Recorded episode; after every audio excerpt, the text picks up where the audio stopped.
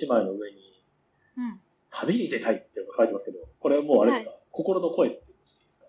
あ、そうですね。旅に、これ読むとめちゃくちゃ旅に出たくなっちゃうんだよなっていう。はいなんか、タイこれまた2冊書いてくるから、2冊とも私知らないんですけど。え、本当ですか？はいはい。音嫁語りっていうのと、バクちゃんってやつで、あの、音嫁語りは割と有名です。なんか、もうね、文化庁メディア芸術祭優秀賞とか取ったりとかしてたりもするし、もう18巻ぐらい出てたりとかするので、ええっ、と、この音嫁語りは、た歴史家？研究家みたいな人だけがフィールドワークをして、か各異国の文化を、あの、収集してた時代ってあるじゃないですか。の18世紀なのか17世紀なのか、16世紀なのか。なんかそのぐらいの時期のイギリス人のそういうフィールドワーカーの目線で、えっと、トルコとかこう中央アジアを巡っているっていうお話で、そこの、えっと、いろんな、そのいろんな結婚の形だったっけな？を、あの、描くっていうような。うーんあの、漢字で言うと、あの、こう、おつ、つけがたいとかのおつに、はい。お嫁さんの嫁っていうのを書いて、音嫁。あ、そうだ、あ、音嫁が、そう、美しいお嫁さんって意味なんだ。そうそうそうそう。へえ、うんうんで、そう、中央アジアの、そのいろんな結婚の形を、あの、描くっていうようなお話で、うんまずす、まあ、この物語のすごく、あ、この漫画のすごくいいところが、もうめちゃくちゃ絵がうまい。これめちゃくちゃ綺麗。表紙のなんか、こう、表紙、大体一人、こう、バンと立たれて、こう、まあ、民族衣装っぽいものを着か着られてる方が、うん。あの、出てるじゃないですか。はいはい。その、この、表紙見てるだけでもなんかすごい綺麗だなって思いますもんね。そうなんですよ。もう本当に多分研究も、調査もすごくし尽くしてて、で、あの、すごく正確に、あの、昔のこう、み民族のこう、刺繍の感じとか、細かい、あの、さ、何か、装飾の感じとかもすごい再現されて、すっごくまず、なんか綺麗に描かれてるっていうのが一つと、と、うん。うん。あ、あとは、あなんかその、その書き込まれた絵とかから、あの、まあ結婚の様子だけじゃなくて、生活の様子もすごい書かれてて、はい。なんかこうやってパン焼くんだとか、こうやって収集するんだとか、出てくるのと、あの、女の子がみんなとにかく元気なんですよ。で、お裁縫が苦手で、本当はもっと武術の練習したい女の子とかもいるし、うんなんかかと思えば本当は美味しいパン作りたいんだけど、不器用でうまく作れない子もいるし、とか、なんか、いろんなタイプ、キャラが出てきて、とにかく人間性も魅力的。なんか本当にね、行きたくなっちゃうんですよね、これを見てると。はい。シルクロードはい。に、それとも、た、旅？旅？あ旅にはい。なんかこういう異文化を感じてみたくなった。ああ、なはい。じゃあその行く旅っていうのはなんか、なんかシンガポール行ってなんちゃらとかじゃなくて、もうちょっとこう、なんだろう、い異文、異文あ、そうですね。もっとバッはク、そう、バックパックショって、どっかに飛び出したい、みたいな。あ。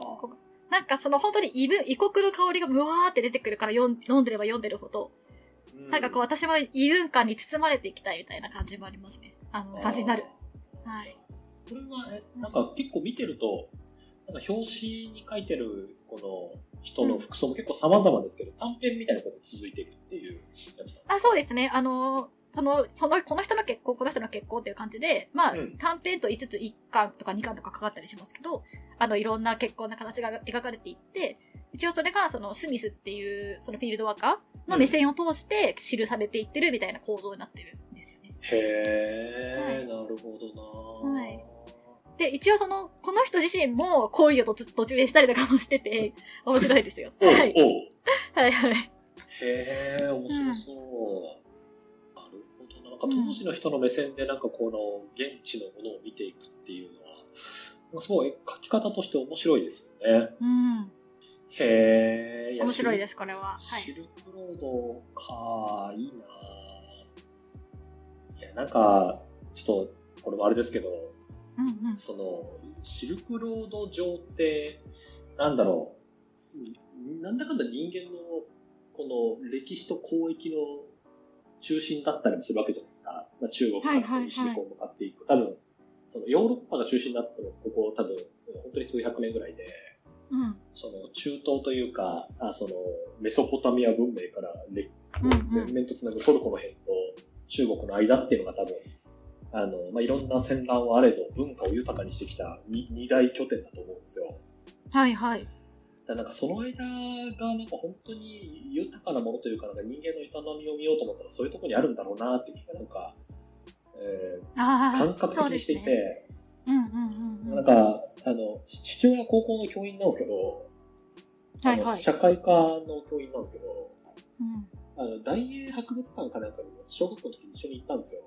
え家族、家族旅行で。めちゃくちゃいいですね。え、イイギリスのってことですよね？あ、そうそう、イギリスの。で、えー、いいな。うんあの、全くお金がない家なので、あの、うんうんいいイギリスには行くんですけど、行った後全員でカップラーメンを食べるっていう、なんか、私たちは何をしてきたんでしょうみたいな、なんか、それと、なんか大英大英博物館って無料で入れるので、うんうんうんうん。入って見見るみたいなことは、まあその、なんですか、家族としてやろうみたいな。うんうんうんうん。行ったんですけど、もう大英博物館を巡りながら父はもう、はい、これもパクってきたもの、はい、これもパクってきたもの、みたいな、ですか、へえ。言わ言わなくてもいいのに、みたいな、ねうんこれパクってきたもので、これは、うんうんなんか、えっ、と、なんだろう、あの、今で言うとイランからもらってきたものでとか、なんか、もう、あれ？父親はヨーロッパが嫌いなのだろうか、みたいな。なんか冷静に考えると、それって結構正しくて、人間の歴史を見ようと思うと、本当にシルクロードのな中、に、あの、もっともっとあったはずだと思うんですよね。なんかね、それが今残ってるかどうかは別にして、すごくこういいですよね、こういう、なんだろう。服の感じを見てみたり、なんか彼らってどういう音楽を聴いてたのかなとかめっちゃ面白そうじゃないですか、うん残ってるもの確かにうん。いやーなんかね、さっきのそのデジタルの話じゃないですけど、アナログになるとするもの残んないですからね。本当そうですね。ね、デジタルの良さってなんか、そういうのを残すっていうことを考えると、ね、なんか流行のものだけ残すっていうのももちろんいいんでしょうけど、えアナログで消えちゃいそうなものほどデジタルで保存するっていうのがなんか、実質的な意義が、なんだろうな。確かに、確かに。に。デジタルこそ、何が流行らなかったかを残しといてほしいですよね。流行ったものはリアルで残しといて。本当そう。そうっすね。失敗プロジェクト図鑑とか残しておいてほしいですね。本当そうですね。売れなかった図鑑。うんね。なるほどな。いや、面白いなはい。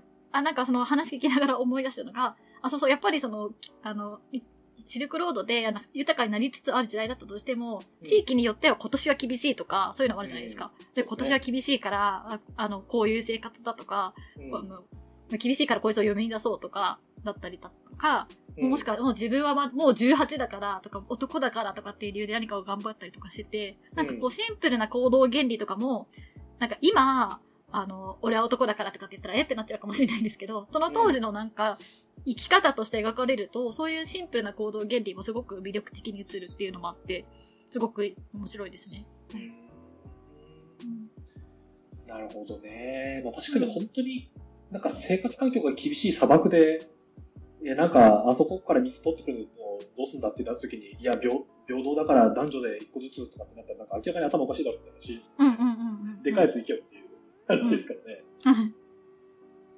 なるほどなはいこの2巻の表紙にこう描かれている、ちょっとこうす、なんか女性のまあ背中にガンとこう、なんていうんですか、鹿なのかな背負っている姿はすげえかっこいいですね。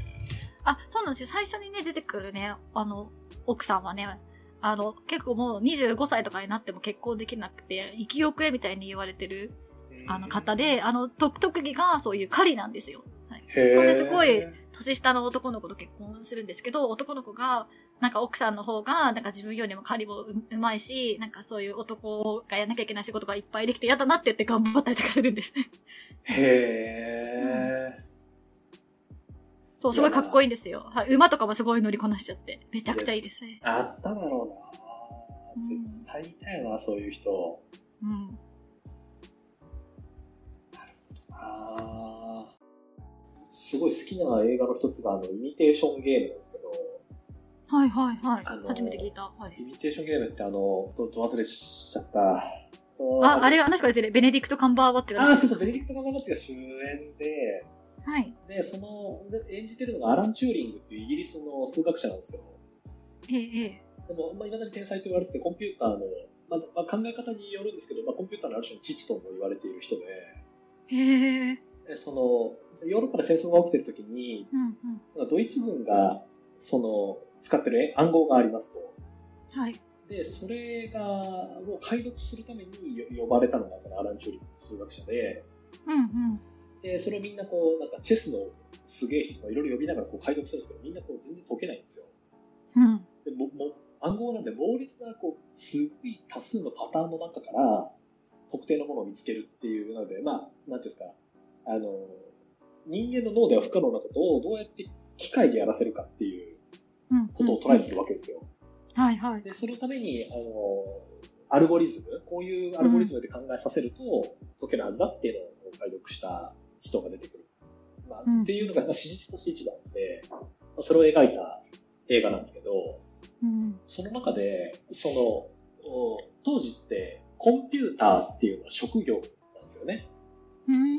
コンピューターって、あの今だと普通にこう手元にあるパーソナルコンピューターっていうものが、あの、コンピューターっていう時に指すものじゃないですか。はい。当時で言うと、コンピューターっていうのは職業で女性がやるものですよ。簡単にこう手で計算をする、必死に筆算するみたいな。へえ。はいはいはいはいコンピュ。ーターなので、例えばこういう計算しといてっていうのを、その、コンピューターという職業の女性に渡すと、めっちゃ計算してくれる。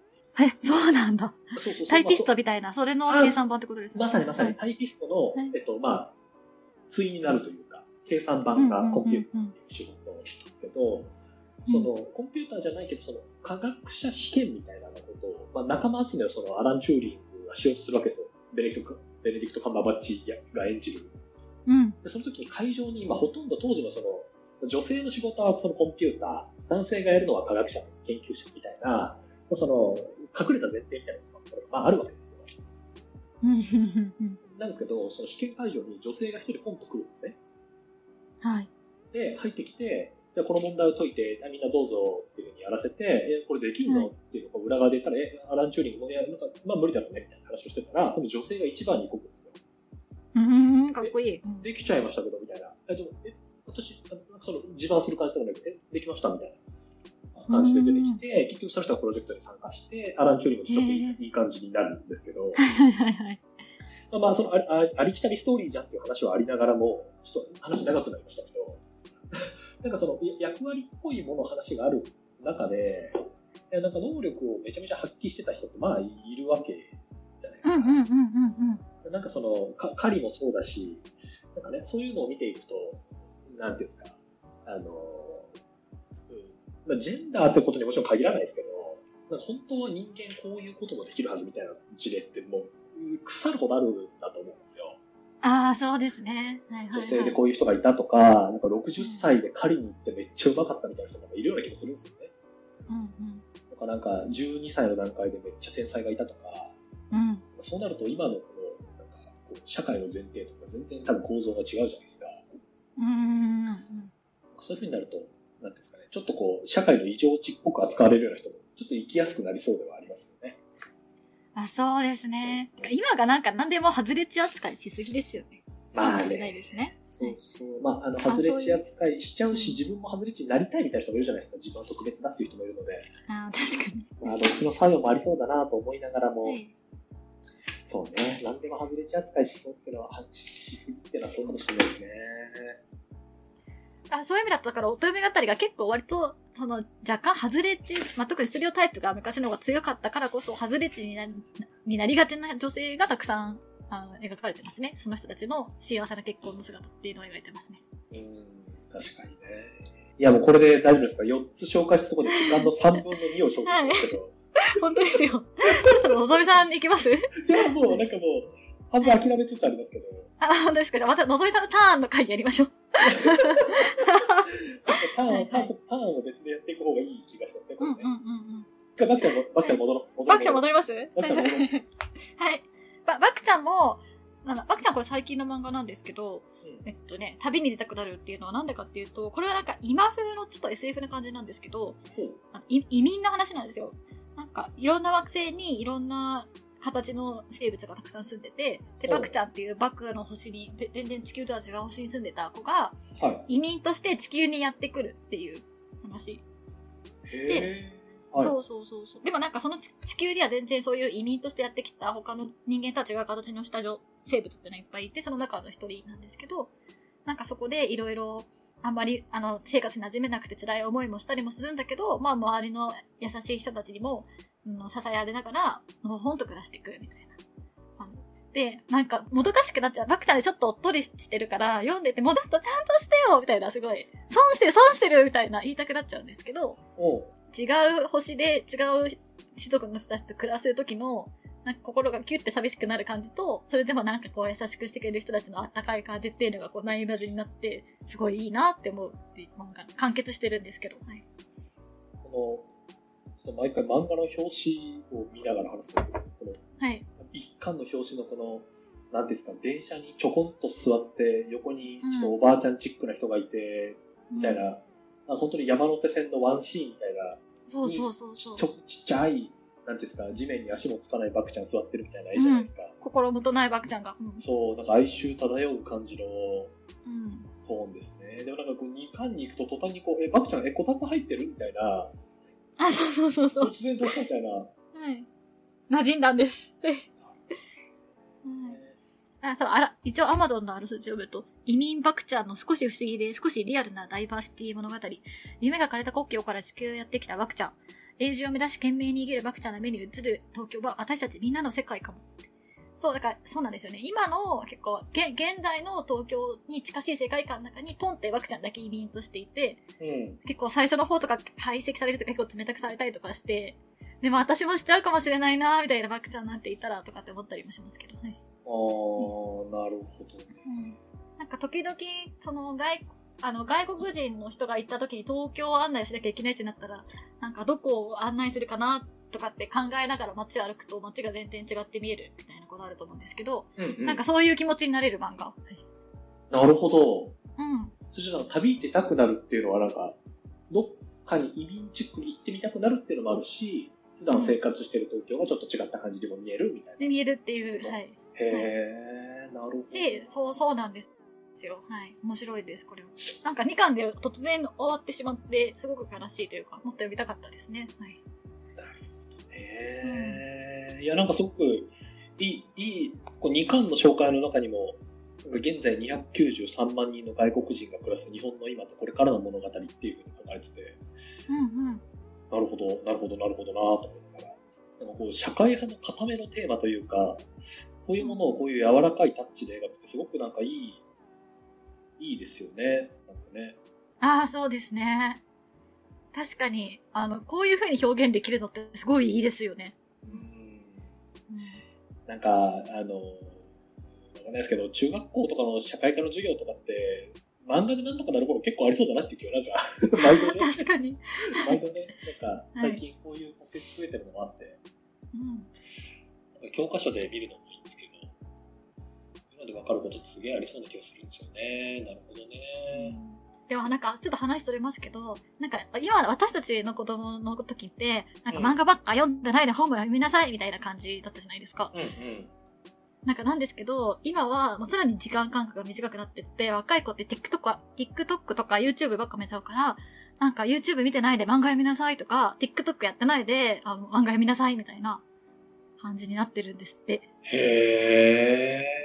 だ漫画すら読めないみたいな、あの、時間感覚でもあるらしい、今の若者は。もう慣れてるから、短くて面白いものに。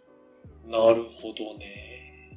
それすごいっすね。漫画でさえ、ななんだそれは、な、長いって思っちゃうってこまあ漫画も、まあストーリーがあるから面白くなるまでに時間かかるじゃないですか。あの、まあね普通に考えて盛り上がったら、それがもう、TikTok なの10秒動画とか見てたら、なっとちゃうじゃないですか。なるほどね。でもだからこそ漫画の教材は今なら全然ありな気がしますよね。うん、うん。確かに、確かに。うん。いや、なんか面白いですね。面白い。面白いなぁ。うん。そんで、この漫画を読んで、なんか、その登場人物の先を考えなさいとか、もしくはなんか、誰に読ませたいですかとかって問いかけて、文章を書かしたら国語のなんか授業もそれで賄えるし、いいじゃんって思っちゃいますよね。はいそうね。ほんとね。うんそうっすよね。いや、私、あの、えっ、と、まあ、ヘルスケア系のプロジェクトよくやるんですけど、はい。なんですか、言ったら例えばお薬とか、そういうもののこの、まあ、作用基準とか、体の中でどうやって効くかみたいなことうんうんうんを、まあ、いろんなもので調べなきゃいけないんですけど、まあ、難しいじゃないですか。はいだから、はい。まず、働く細胞を読みますもんね、なんかね。確かに確かに。なるほうんうんうんど、そういうふう、あなるほど、T キラー T 細胞ってそういうふうになってるんだ、みたいな。ああ、はいはいはいはいい。やーあのコンテンツは本当秀逸、秀逸です。本当に私を救ってくれてると言っても過言ではない。私も疲れてる時働く細胞のアニメ見たりしますね。いや、あれですけど、最新の6巻を買ったら、うん製薬会社が提供に入ってるシリーズがいくつか出てて、へえ。あの、なんですか、その、その製薬会社が扱ってる、まあ、お薬が対象にしている疾患うんうん。を、えっ、とテ、テーマにして、それってどういう風にして体が起きてるんだっけ？とか、うんなんかその、もちろんお薬の選択とかは全然入ってないんですけど、はい。そのななんでそういう病気になっちゃうのか、どこに異常が起きてるのかみたいなことを漫画チックに扱って、へえ。すげえいいなこれ、と思ったんですよね。うんうんうんうん。グッドカルチャーだなと思って。確かに。特に複雑な情報の漫画とかになってた方が吸収しやすいですもんね。ねだからさっきのこのストーリーにもバクチャなってくれたら。はい。バクチャみたいに、なんていうんですか、例えば、結構、なんていうんですか、えっ、と、特定の国の人が嫌いみたいな人いるじゃないですか。うんうんうん、うん。例えば、なんだろう、いや、中国人は、韓国人はみたいな人がいて、えっ、と、まあ、い今いる、いるかいるかいないかで言うといますと、うん。で、なんかそういう人の、まあ、是非は置いておいて、まあ例えばその人に韓国人の友人が一人でもできれば、そういうことを言う人は減るんじゃないかっていう話があり、うんうんうん。かなんとなくそれは正しいような気がすると。あちょっとわかりますね。そう、はい、概念としてのなんとか黒人っていなくて、その中にはいろんなこう、なんとかさんがいるわけじゃないですか。うんうんうん。私もなんか新卒で入った会社に、いろんな国の人がまあいるわけです。インドの人もいれば、うんあの中国の人もいれば、なんか、なんならフィリピン生まれ、大学はイギリス、国籍はアメリカみたいな人もまあいまあいますと。うんうんうん。そういうのを見てると、ちょっとこう、なんか関係性が近くなるというか、下手にこう強く当たらないような気がしてて、うん。なんかこのバクちゃんみたいなものを読んだ人って、意味はみたいなことを言わなくなるような、あ少なくともそういう人は一定減る気がするんですよ。うん。本当ですね。うんそういうモチベーションで読んでないけど、えっと、なんかここで一回触れたから、結果的に良くなってるみたいな効果を生み出すのって、あの、めっちゃあると思うんですよね。ああ、めっちゃいいこと言いますね。うんはいはいはい。うんで一方でなんか、なんですか、ワンピース流行っちゃったからソマリアの海賊に対してに、なんかあまり日本人と真剣味が足りないという逆もあるのかもしれないですけど、うん海賊いいじゃんってなっちゃうかもしれないですけど、うん。こういうのすごく、ね、いいいいコンテンツな気がするんですよ。そうですね。はい。スラムダンク流行ってバスケが流行りましただけじゃなくて、うんなんかちょっとこう、いうね、あの、ちょっとナイーブな一周というか、触れるだけで、ちょっとこう人に優しくなるんですよね、気がしますよね。その自分の体験した範囲でしか物事が言えないってすごい悲しいことですもんね。いや、本当そういうなんね。か拡張してくれるっていうのはすごいいいですよね。ね本当に本当に、こういうのって人の人生をある種生きるというか、誰かの人生を追体験することでもあるので、ね、うんいいですよね。そうなんです。おすすめです、バクちゃん。はいなるほど。